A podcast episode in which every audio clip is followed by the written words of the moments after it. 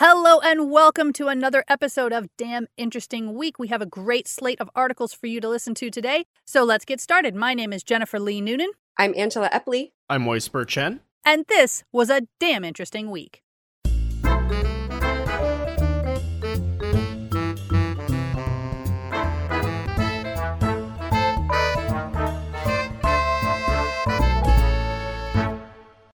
So let's get started with our first link.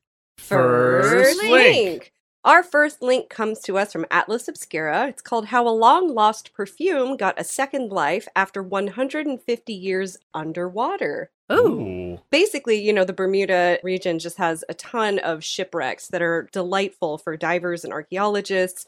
So, after an intense storm hit Bermuda in 2011, the island's custodian of historic wrecks, named Philippe Max Rouja, went to do a coastal survey and found a partially exposed bow of a boat. And this belonged to a Civil War blockade runner called the Mary Celestia, which was en route to North Carolina's Confederate forces when it sank in 1864. They started examining the wreck and then they found a number of artifacts, which included shoes, wine, and these two small bottles of perfume. And the items were packed together, which led the team to think they might have been gifts because they were packed so well. There were some mineral deposits that had formed on them, but the bottles were otherwise intact, and one still even had a small air bubble inside, which otherwise would have been forced out by seawater, so they thought this would be really promising, especially because on the glass was the name Piesse and Lubin London, which was a really famous 1800s perfume house on Bond Street. The lady's name is Isabel Ramsey Brackstone. She said it was a perfume that Queen Victoria would have worn. And so hmm. she wondered if she could recreate the fragrance 150 years later. Oh, so she didn't like when they opened up the bottle, it wasn't like, oh, just put this right on your neck. It was like, oh, let's recreate the chemical structure of it. I mean, you could put it right on your neck, but there were a lot of caustic agents that were used in solvents back in the olden days of perfumes because they weren't meant to be worn on the skin. Back then, they were meant to be worn on capes or scarves just to fend off the stench of London streets, which were awful at the time. Ah, Right. mhm. So that would have been somewhat inadvisable, but it was mostly like they just wanted to kind of see what they could do to understand it through a modern lens and possibly recreate it in safer and more modern techniques. Apparently, according to Bermuda's law, all artifacts that are recovered from the sea become property of the government, and they all join this collection called the Bermuda Underwater Exploration Institute. So she had to obtain permission to keep the bottles temporarily as she did her experiments and tried to recreate it. She worked with a fellow perfumer out of New Jersey, Jean Claude Delville, who works for Drom Fragrances. And they're a huge international company, so they had all the resources that they needed to perform what's called gas chromatography. And what that does is reverse engineers a chemical formula by reading the molecular composition of a scent and then spitting out the names of the associated chemical compounds. So it's kind of like reading DNA, but not nearly as confusing. Mm-hmm. So they scraped off the mineral deposits of the bottles and opened them, and one gave a whiff of a rotten smell. So unfortunately, Hmm. some seawater had seeped in and spoiled the fragrance. But They assume. I mean, it could have just been like, we like smelling like rotting things. you know, sometimes when you use like a Febreze or an air freshener in the bathroom, it just creates a fruit smelling poop. As Right, opposed to like really masking it. So you may not be off, but they chose not to pursue recreating that scent for whatever subjective reasons. But the one that was intact after 150 years underwater, they thought it smelled like orange, bergamot, and grapefruit with a faint aroma of flowers and sandalwood. And there were also some musky animal notes, which may have been civet or ambergris, but they didn't want to use any of those ingredients because they're really unethical to create. Like civet, I think, comes from the glands of a weasel, and ambergris is basically like regurgitated sperm whale stuff. Kind of like if Mhm. whales could have hairballs, they Mhm. basically regurgitate ambergris, which, yes, has been used in perfumes for a really, really long time, but Usually you can find it naturally, but a lot of perfumers do horrible things to sperm whales to obtain the ingredients and That seems hard, like to catch a whale and somehow make it puke. I mean, I I have no doubt that the ingenuity of financial interest could cause you to figure out a way to do it, but it seems like that I, I'm not sure it would actually be try to make a live animal puke so much as it was just kill the animal and harvest what we need and then leave the carcass to just rot in Oh. the sea. I'm this See- this article doesn't go into ambergris, but I know that if you Google it, you can find a lot of horrific information about the harvesting of it. This is why I would never be able to work in the perfume industry. That didn't even occur to me. Like, just murder the animal. you have a good heart. Keep it intact, Jennifer. yeah, we'll see. I don't know. so, even though they did this GC technique, the machine spit out a list of hydrocarbons, acids, and other chemicals. But while these readings are kind of easy to obtain, translating these chemicals into associated aromatic compounds was a lot trickier they basically had to resort to their own olfactory senses. I mean, they're trained perfumers, they've got a good nose. So, after a lot of sniffing and guessing, they settled on a few key ingredients, including orange flower, roses, sandalwood, and vanilla. And so, the, and these were going for Confederate soldiers. I mean, you said they must have been gifts because it wouldn't make sense for soldiers to need this on the front lines. Yes, and that actually shakes out to kind of how they named it. So they when they arrived at their final perfume recreation, they named it the Mary Celestia, and the article notes that naming the perfume after a ship that restocked Confederate forces was not meant to commemorate the blockade runner or any historical figures. Yeah. They believed that because it was intended as a gift, she wanted to honor that long gone relationship. You know, perfume even 150 years ago was meant to be an intimate gift between two people who had profound feelings for each other, and so they they wanted to kind of preserve the romance of that context, not really celebrate, woo, Confederate forces. um, so they did a run of 1,854 bottles, which was a reference to the year that the ship sank, and it sold out pretty quickly. I mean, it's got quite the story. So they still sell it today. It's sold at a store called Lily Bermuda. Uh, you can buy it online if you really want to. They note that as the perfume ages, it becomes richer. Just make sure you don't mix it with seawater because then you're going to get a nasty rotting smell. well, what's Unless interesting what is when they for. had to finalize the formula, they actually went back to Bermuda to sniff it because they wanted to account for all of like the environmental factors that could actually change what the perfume smells like. So, even with the seawater and things like that, balancing out the notes to make it as true and authentic to that first whiff in Bermuda, that had to be taken into account. Well, but it wasn't wow. meant to be smelled in Bermuda. It was meant to be smelled in whatever, South Carolina or something, wasn't it? Yeah. But hey, you know what? It's Bermuda's now. Forget South. That's yeah. right. I mean, it's it belongs to the government, and so they needed to have their stamp on it somehow. Next link. Next link. Okay. This article comes to us from Discover Magazine, and it is titled Typhoid Mary was a real asymptomatic carrier who caused multiple outbreaks. Oh, Ooh, yeah. Too soon. Yeah. both too long ago and too soon. Both, both at once, in my opinion. So I'm going to hop on my own personal soapbox for a second and mm-hmm. distinguish between pre symptomatic and asymptomatic because mm. there was that CDC news article or whatever that was misinterpreted by the press that said asymptomatic transmission is very rare and everybody thought they meant pre-symptomatic whereas pre-symptomatic you're infective before you show symptoms which is even like a cough. But typhoid mary was actually asymptomatic so she never showed symptoms the entire time. Yeah because the deal was she never got better either right? She just kept it forever in her body and was never sick or able to defeat it with her own immune system right? Yeah exactly exactly. And so in 2020, the coronavirus pandemic has led us to examine how this kind of carrier can affect infection rates. So, one hmm. recent study in the Italian town of Vo estimated that over 40% of cases may be asymptomatic. This could be pre symptomatic here, but stoking fears that COVID 19 will continue to be unknowingly spread by seemingly healthy individuals. The life of Typhoid Mary, the first recorded case of this time, is just a reminder of the importance of raising public awareness and also indicates how far our understanding of germ theory has come. So, Going back into history, when the Warren family was hit by typhoid fever at a summer countryside retreat in 1906, there's no obvious explanation. The infection usually spread through food or water, which was contaminated by salmonella, so it was largely associated with poor inner city areas where sanitation mm. was overlooked. One paper at the time even called it a disease of dirt, poverty, and national carelessness. Wow. Yeah. So the Warren family hires this investigator named George Soper. And the drinking water in Oyster Bay was fine, so Soper turns his attention towards the 37 year old Irish cook, Mary Mallon, who had since left the household. He found that of the last eight families that had hired Mallon as a cook and consumed her popular and very salmonella friendly dish, peaches with ice cream, uh, seven of those families had contracted typhoid fever. So that was enough evidence for authorities to just go and track her down in person. So, just like some Americans in 2020 that have resisted the recommendations to wear masks and socially distance, Mallon was also reluctant to accept medical advice and initially chased Soper out of her Park Avenue workplace with a carving fork when he mm. asked for blood, urine, and feces samples. So, when Soper notified the New York Public Health Department, Mallon actually evaded arrest for five hours until she was caught. And then the physician, Sarah Josephine Baker, actually had to sit on her in the ambulance to prevent her escape. So she was not having it at all. Mhm. But did they actually have measures of like, I mean, th- there wasn't any way to say, okay, you can still work as a cook, but you have to put on a mask or gloves or anything. Like, it was basically a death sentence for her in the sense that if she couldn't work anywhere, you know, I mean, like, I, I've heard the story and I've always felt a certain amount of pity for her in the sense that, you know, they were just consigning her to living in a room by herself forever. Yeah. I mean, she wasn't able. Destitution, poverty, and death. Yeah. Yeah, so after she tested positive for typhoid, she was forcibly moved to a quarantine facility on North Brother Island.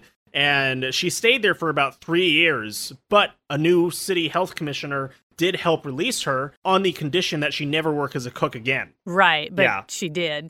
Yeah, exactly. so Baker tracked her down five years later, where he found that she was working under an alias in the kitchen of Sloan Maternity Hospital, which was in the midst of a typhoid outbreak. Oh, See, Yeah. and that's what I lose my sympathy for because it's like, okay, you got to work, but you don't have to work in a neonatal hospital. Like, Right. Yeah, yeah. I mean, there's a little bit in her defense that the article goes into. Like, they're asking, why did she keep cooking? And she was a female Irish immigrant, and it was probably the best paying job available for her, and she Right. felt fine the entire time. Sure. She showed no symptoms, and there was also actually no precedent for this ever before. hmm So it's kind of, I can imagine being literally the first person, as germ theory is still in its infancy. Like, it wasn't even a common practice for cooks to wash their hands yet. Uh, however, Mallon was actually very much like our modern day certain citizens of the US who did not trust suggestions from medical professionals at all. Uh, they were telling her that her gallbladder was the infection center and should be removed, but unfortunately, it was a life endangering surgery at the time. Right. So her refusal ensured that she would actually spend the next 23 years on North Brother Island as well. So they just locked her up eventually because she wouldn't stop working.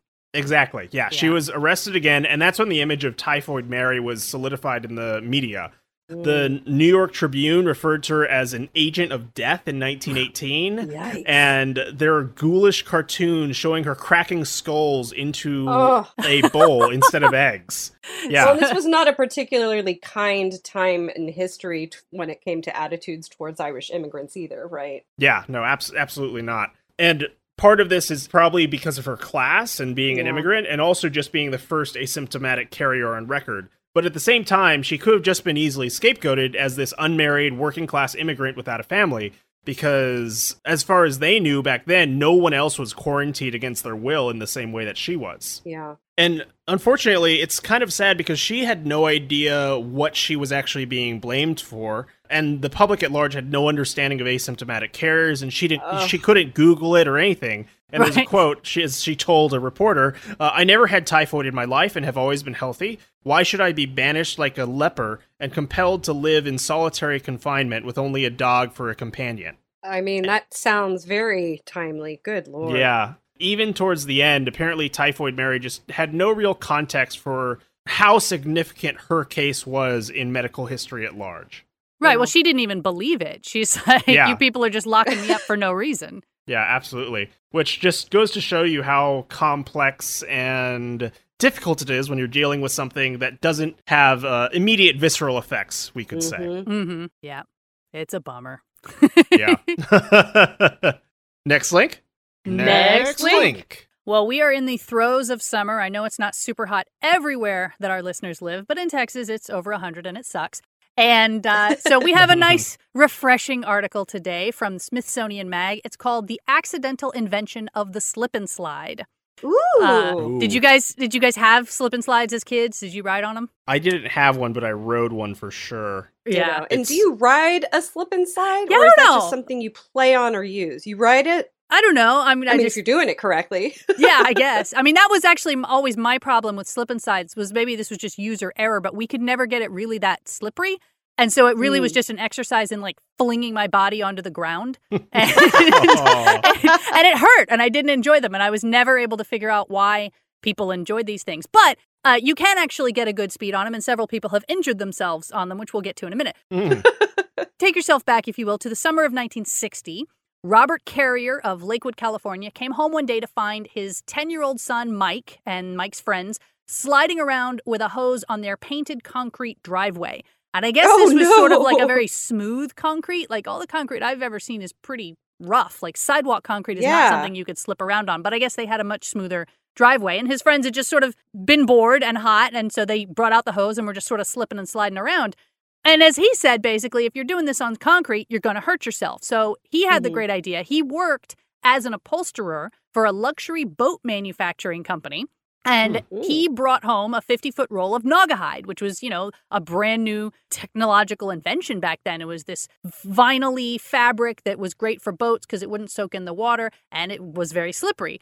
So he just brought home a big roll of it, rolled it out in the yard, and was like, there you go, kids. Now you won't hurt yourself. But after some friends of his heard about it, he sort of started modifying the model. He added some sewn tubes down the length of it that you could connect a hose to so it would constantly Mm. spray the water. Keep it lubricated. That's right. Keep it slippery and not have to have somebody constantly spraying a hose on it. And he Mhm. filed a patent for it in 1961. The patent called the item aquatic play equipment for the sport of body planing. So Oh. you know, you gotta you gotta get real specific there in your U.S. patents. Uh, he showed it to some coworkers, and Carrier's boss, it turned out, knew someone who worked at Wham-O, which was the toy company back in the 1960s. So Wham-O licensed the toy. They shortened it to 25 feet, and they subbed in kind of a less expensive vinyl that was, of course, in that classic yellow color. And they revealed it as the Slip and Slide Magic Water Slide at the Toy Fair trade show in New York City in February of 1961. By September of 1961, they had sold over 300,000 of them. Yikes. Yeah. So I mean it was sort of a it was an item of its time. It kind of hit the market right when it needed to. It was priced at just 9.95, which was cheaper than a pass to a neighborhood pool. And the commercial, which they have linked in the article, it's fantastic. It just showed kids using it. You know, there really wasn't a whole lot of like fun, exciting graphics, nothing like that. It was just a bunch of kids flying down the, the ground towards the camera. And honestly, itself, you know? yeah, and watching it, I was like, "Oh, that does look like fun. How come mine never worked like that?" But Uh, the the advertisement's great. Also, at the end of the ad, there's an ad for another Wham-O product called the Water Wiggle, which was just this sort of cap that you attach to the end of the hose, and because it redirected the flow of the water backwards, it causes the hose to just sort of like fly around and squiggle around in the air. It's very weird.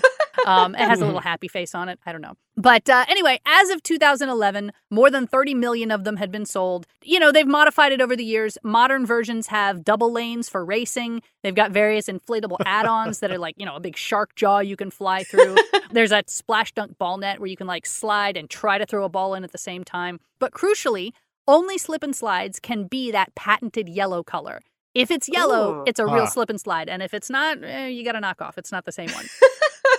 As I mentioned before, they have had some problems. They did a brief recall in 1993 due to injuries. Between 1973 and 1991, seven adults and a 13 year old boy suffered neck injuries, paraplegia, and even quadriplegia. Basically, because they had shortened the length of the slip and slide over time, if you're too heavy and you're going too fast, you go flying down that thing, you hit that abrupt stop at the end, and that's what injured you. So Oof. they re released it with a warning that it was for only under 12 and they added this inflatable reservoir of water at the end so you kind of dive into a little pool to slow yourself down a little bit uh, but Mm. primarily it was just putting the this is only for under 12 so if you're an adult you hurt yourself it's not our fault Mm-hmm. surprisingly to me it is not yet in the hall of fame at the strong museum of play which is sort of this big toy museum that's really fantastic if you ever get to go but it has been on the nominee list since 2014 and basically people involved say it's going to get its day soon they just sort of have to pick one every year and it hasn't gotten its chance yet it Mm. remains even today the most profitable item in Wham-O's line of toys so Hey. it's Wow. you know to this day people like him and they had a fun little uh, denouement at the end of the story there. The inventor, Robert Carrier, he used his royalties to start an aircraft interiors business. So, you know, he went he went from boats to aircraft. It was a nice little step up for him. oh, nice. Good for him. yeah. And he noted, of course, you know, it really was kind of his son and his son's friend's invention. He just sort of added the materials to make it a little safer. Well, those heirs have earned every cent of their inheritance. How about that? That's right. And if I if I don't want to use it this summer, that's okay because I'm too old for it now. I'm not allowed according to the rules. So that's I mean, yeah, it I've seen mostly like fail videos that involve some kind of DIY or you know, Right. spin on the slip and slide and my risk tolerance is definitely starting to fade the older I get, but uh, Right. you know, make sure you've got a lot of bumpers, a lot of cushy spaces around and enjoy responsibly. that's right. And make sure it's yellow. Otherwise, yeah, if it's not yellow, it's a health hazard. that's right. and remember we're talking about slip and slides, not urine. Yeah. Mhm. I'm sorry. I was just thinking of the make it yellow, or if it's yellow, let it mellow. And Oh. uh, I don't know why I started thinking of pee. My That's okay. apologies. That's a good tagline for just about anything, really, is we're not talking about urine. yeah. Next link. Next link. All right, this article comes from BBC Future. It's a bit long and it's a little sobering, but it kind of ties back into our Typhoid Mary article this week. Uh, this is called What Makes People Stop Caring? Oh, Mm. I can think of a lot of things, but none of them yeah, are so many things. Certainly true, but this takes a pretty broad scope at looking at specifically how deaths of individuals can have a powerful effect on our emotions. But as the numbers rise, so does our indifference. And this article kind of tries to unpack how this works. And it starts off with a really powerful quote from Mother Teresa, which is If I look at the mass, I will never act. But if I look at the one, I will.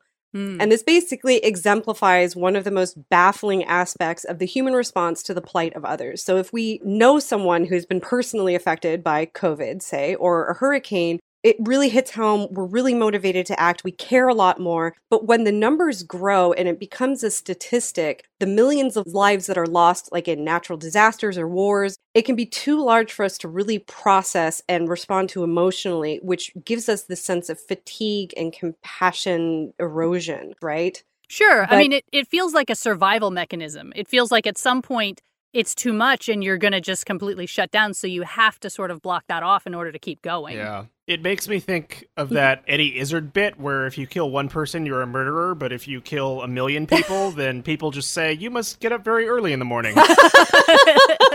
oh, that's so dark. yeah.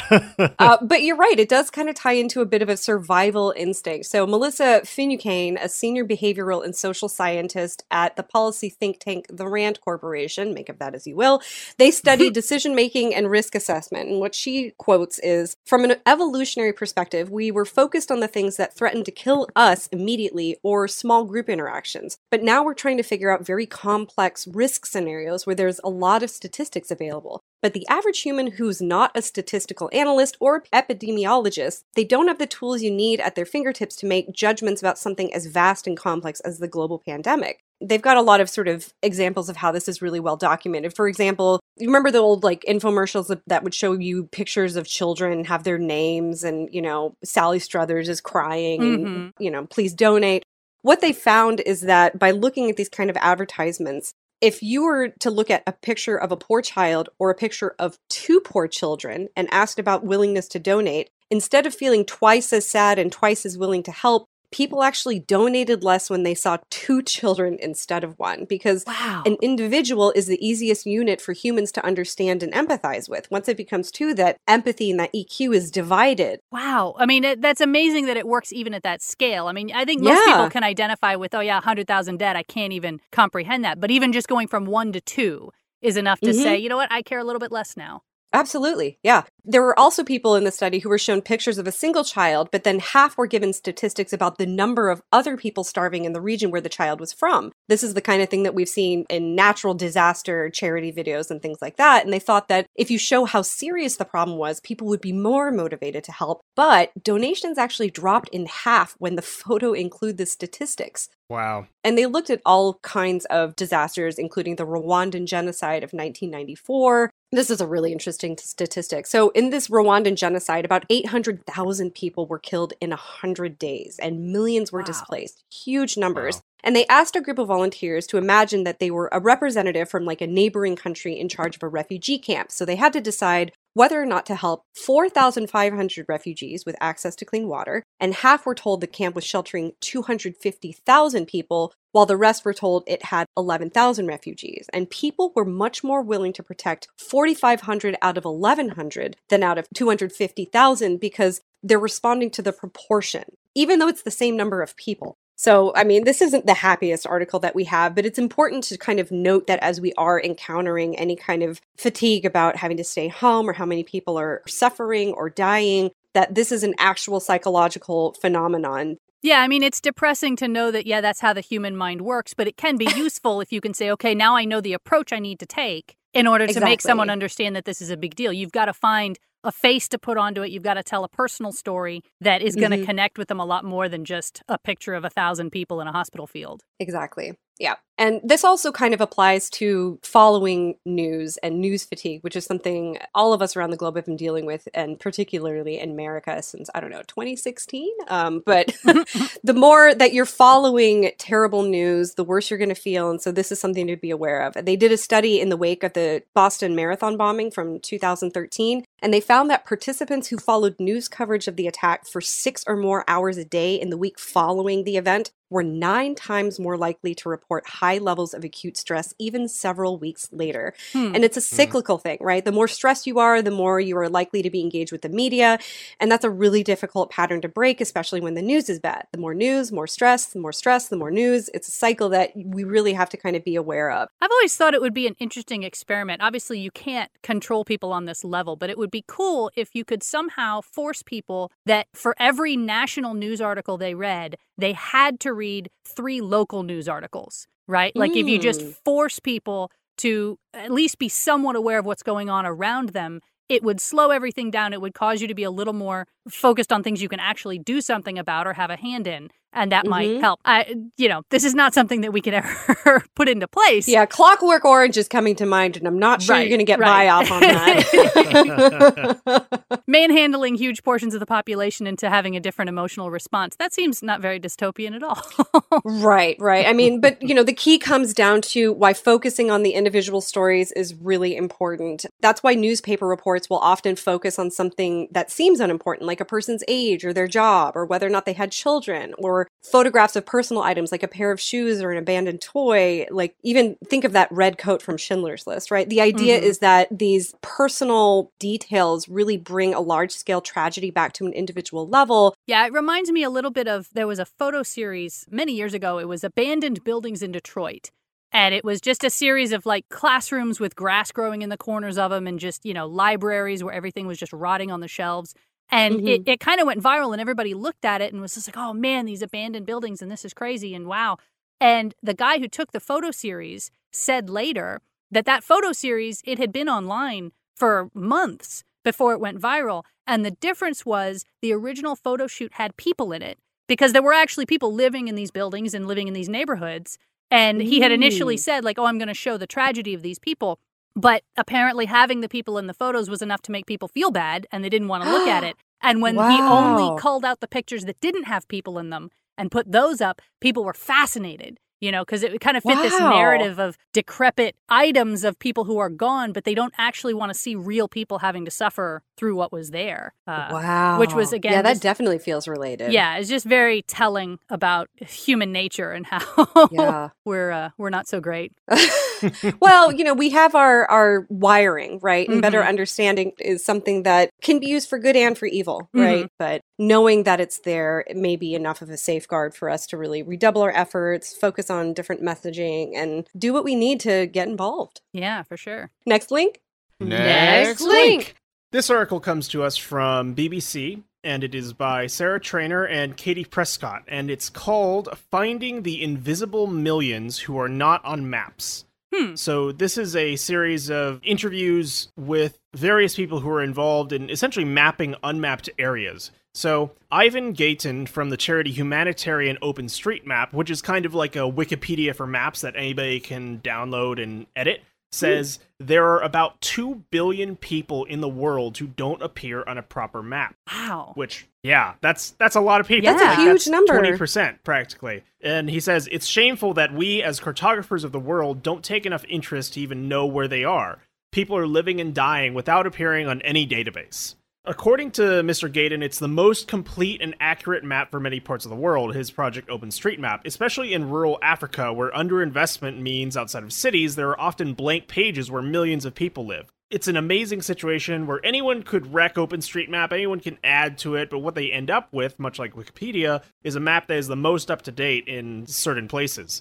So the question is, you know, why does it matter so much? But Mr. Gayton says it can actually be a matter of life and death. Like if you take an outbreak of disease like Ebola or the new coronavirus, contact tracing is how you stop epidemics. Mm-hmm. It's not the treatment, it's the public health and map data that makes it possible. Mm. So he actually worked on mapping efforts during the West Africa Ebola outbreak in 2014 and 15 and found that a lack of data caused critical problems in locating disease hotspots because you know if you don't have a map of the area how can you map the problem? sure how can you even find uh, the city where the outbreak's happening if it's not yeah. on the map? Mm-hmm. yeah exactly. And he says if you come into a health facility anywhere in the world with a communicable disease they'll ask you where you're from. But in the low income world you don't always have a system for describing that location. Oh, yeah. You're like i'm from over the hill two miles that way. Right yeah. right This is something that Liz Hughes, chief executive of Map Action, is passionate about as well. Her organization helps provide maps for aid agencies and governments using both technology as well as volunteer support. She cites examples like flooding, where up to date maps are needed really urgently. She says we can work out where the most critical need is, and then aid can be better targeted in a natural disaster or epidemic situation. The big technology firms have invested huge amounts into their mapping efforts, but Ivan Gayton says that there's a clear gulf in terms of priority. He says mm. there isn't much commercial incentive for Google to identify the nearest Starbucks in the Democratic Republic of Congo. right. yeah. And maps are the building blocks of economic development. Without accurate maps, it's not just that navigating from A to B can be difficult, it's also the essential tasks of proper planning for housing and infrastructure can be next to impossible. Mm-hmm. Mm. Right, because where well, do you, assume, you don't know where to uh, put a hospital if you don't even know where the people are. Yeah, yeah, but exactly. doesn't this kind of, I mean, this is sort of bringing up issues of like gentrifying old school style too, right? I mean, in order to do this and to have economic outposts or infrastructure, that seems like an imposition of whatever I want to say Western, but it could be just whatever colonializing or imperial force wants to Right. Well, and I, I, don't know. This seems tricky to me. I, I, see what you're saying. I felt a little bit of a, a, like a chest tightening when you said way that you know they've never even shown up in a database, and it's like, oh well, that seems a little big brothery. Like I don't know that they need to show yeah. up in a right. database, but when you start looking at this, the realities of like, okay, but if we don't have this information, at least on a larger citywide level, you end up yeah. with flooding and outbreaks and real human suffering that could have been avoided if there were a little more True. infrastructure in place. Yeah.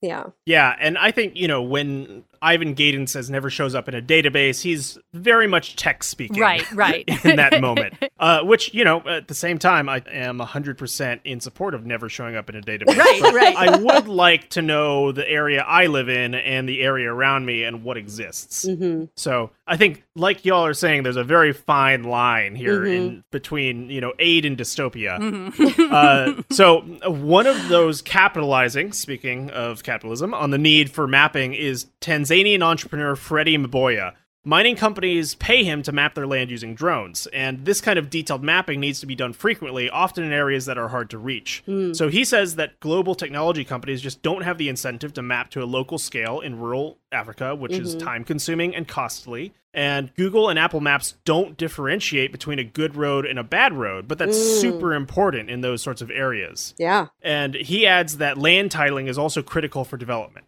He says, land is the key to fighting poverty. But how can we do this if we don't know where our land is? If the yeah. land isn't titled, we cannot leverage the value of our land.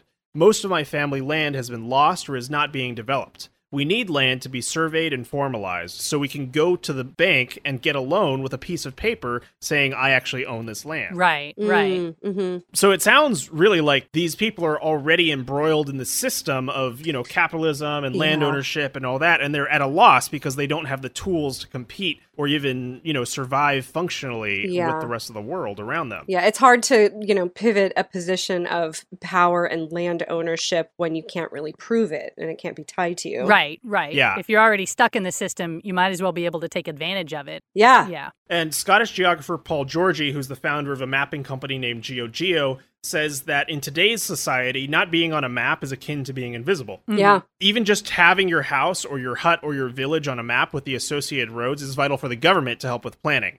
he worked on a project in Tanzania setting up energy grids in remote communities to do some of this work as well. Mm-hmm. And he said that we downloaded rough satellite images and took them into villages. Maps speak a universal language, and people were actually able to label the pictures. Formalizing this, mapping it, and making it tangible gives people a larger voice around the world. Yeah, as hmm. long as I hope they don't get anyone like me in there because I'm terrible with directions. So like if you if you put a map in front of me, I will give you bad data. Like you don't want to ask me where, where the nearest anything is. Super fair.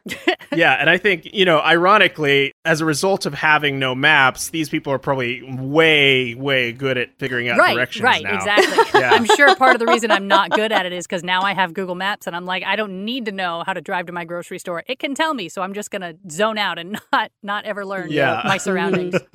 mm-hmm. The World's Bank, Edward Anderson says that community led mapping gives valuable immediacy to the information. He says, We need to update the data on a yearly or quarterly basis in a bottom up way. Nearly every urban adult has access to a smartphone now, mm-hmm. so we can use this community collected data to really update our knowledge of the informal areas a lot of these buildings are just the result of you know rural sprawl as well as urban sprawl mm-hmm they're unplanned, but people do know that their own names for streets locally and where the water points are and the mm. communal toilets are. They're just not on any map. Mm-hmm. Right. So they can just tap into that information source. They can get it written down. It's just that right now it's only in people's heads. Mm-hmm. Exactly. Exactly. So we go back to Ivan Gayton, who does acknowledge that the public health argument for comprehensive mapping doesn't convince everyone, unfortunately. Ultimately, he says it'll be an economic incentive that wins over the cynics. So, you know, capitalism wins again. Right. Yeah. Uh, yeah, he says the most compelling use case for the average person is to get a pizza or order a cab, which in comparison to some of the other stuff sounds extremely mundane. Right. But he says that my belief is that as the technology makes it possible for people not to have to spend half a day working out where their driver is, they will do it. People want to do business. So the implication from that seems to say that, you know, these businesses and economies are already trying to survive. They're just making it way harder and way harder for people to get jobs or mm-hmm. to mm-hmm.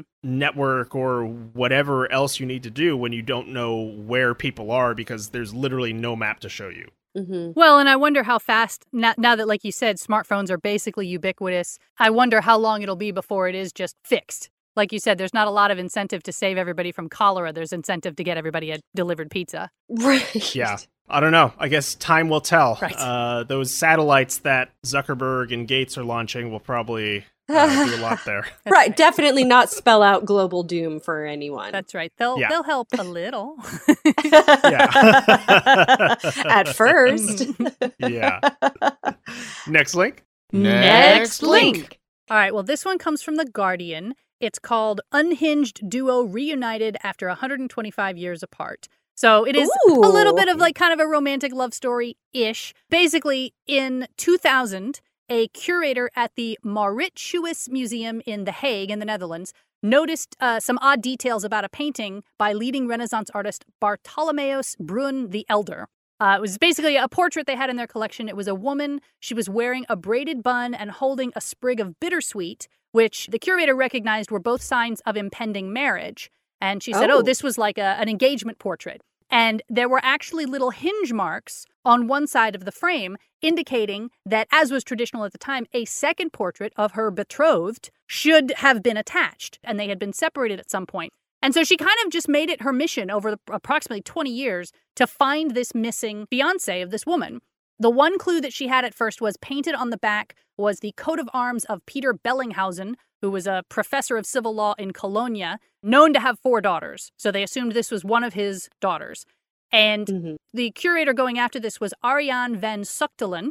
And after a whole lot of research, she discovered a catalog from an art sale in 1896 that included a split diptych. Basically, in the catalog, they said these two things are connected. We're splitting them. You can bid on either one. And oh. the pair oh. was attributed to a different painter. And there were no pictures of the paintings, but in the catalog, there was a family tree of coats of arms that included both Bellinghausen's and the man's family, the mystery man. They now had his coat of arms, right? Mm. And so they said, okay, now we're going to start looking at paintings, trying to locate this coat of arms. They traced the coat of arms back to public records and found out he was named Jacob Omphalius, he was a respected lawyer who had become Chancellor of his city in 1545, and he was married to an Elizabeth Bellinghausen. in 1539. So they said, We're pretty sure this is the guy. We know his name. We know kind of his history. Now we just got to find his Mhm. painting, which is still somewhere out in the world. Incidentally, Mm-hmm. fun side note about them uh, when they were married, he was 39 and she was 21. They had Hmm. 13 children, only six of whom survived childhood. And in fact, after Omphalius died many years later, Elizabeth remarried and had a 14th child when she was 49 years old. Whoa. So Wow. she was very cool. And they really wanted to, you know, kind of find Omphalius and, and reunite the two paintings even more at that point. So they, Yeah. from that catalog in the 1890s, they traced the portrait that they assumed was his, sold to a guy named Ralph Brocklebank. And they continued to sort of find it from sale to sale up to an anonymous auction in 1955 where no buyer was listed. They just said somebody bought it. We don't know who. The trail went cold. oh. But Oh. just recently, in May of 2019, an item that was just called Portrait of an Unknown Man appeared at a small auction house in Paris. And a German auctioneer, Hey. because Suchtelen had done such a great job of sort of publicizing, look, we're looking for this. If anybody sees this that's got this family coat of arms on it, if anyone's got a frame that's got some hinge marks on it, that would be really useful. And a German auctioneer recognized it. So he got in touch with her, and with the help of the Rembrandt Association, the Dutch Lottery, and a private donor, who they don't name, Omphalius's portrait was purchased for £225,000, which I think Ooh. is Wow. more a reflection of the fact that it was painted by Bruyn the Elder, as opposed to the fact that it was really Mm. cool to get these two back together. But I don't know, they paid they paid for it one way or the other. and of course, wow. once they they got it in their hands, the hinge marks matched up. They put the two of them back together, and as they're reunited, they're now seen together at the Mauritshuis. If you'd like to go and see them in their original Aw, fiance engagement portraits, I suppose. Reunited. Yeah, exactly. I I really liked that the title called them an unhinged duo because I know. I was expecting some kind of natural born killers Right, history right. edition. I fully admit I fell for the pun. I was like, "Oh, crazy people, let's read about this." And then I was like, "No, they're just talking about actual literal hinges." But you know, it's kind of cool to think that uh, it makes you wonder how many other paintings are sold without the relevant information. I mean, obviously, when it was originally a pair, they knew who these two people were. They knew why they were together, and yet for some reason they said, "Nah." Let's split them up. Like how I don't know if they got, thought they were going to Capitalism rears its ugly head again. yeah, I don't know, but they they finally have them back together now, and uh, and people can go and, and witness the much older man with his very young bride. You know, the, the age discrepancy was a thing, but that's also an age discrepancy that we just call May Decembers now. Like it wasn't like she was 11. Right, right, right. She was, She was, 21. you know, she was 21. She can make her own decisions. And, you know, they stayed together for a lot of years, all the way until his death. So obviously, Yeah. it wasn't so bad. Nobody murdered each other. They weren't that unhinged. nice. all right. Well, that is all we have time for today. We have many more articles that we didn't have time to get to. Some of those articles include giant sea scorpions were the underwater titans of prehistoric Australia, the U.S. Navy ship built by the Soviet Union, and can you train yourself to like foods you hate? So all that and more can be found on damninteresting.com. If you'd like to support us and keep our podcast going, you can go to patreon.com slash damninterestingweek. In the meantime, my name is Jennifer Lee Noonan, I'm Angela Epley. I'm Moisper Chen.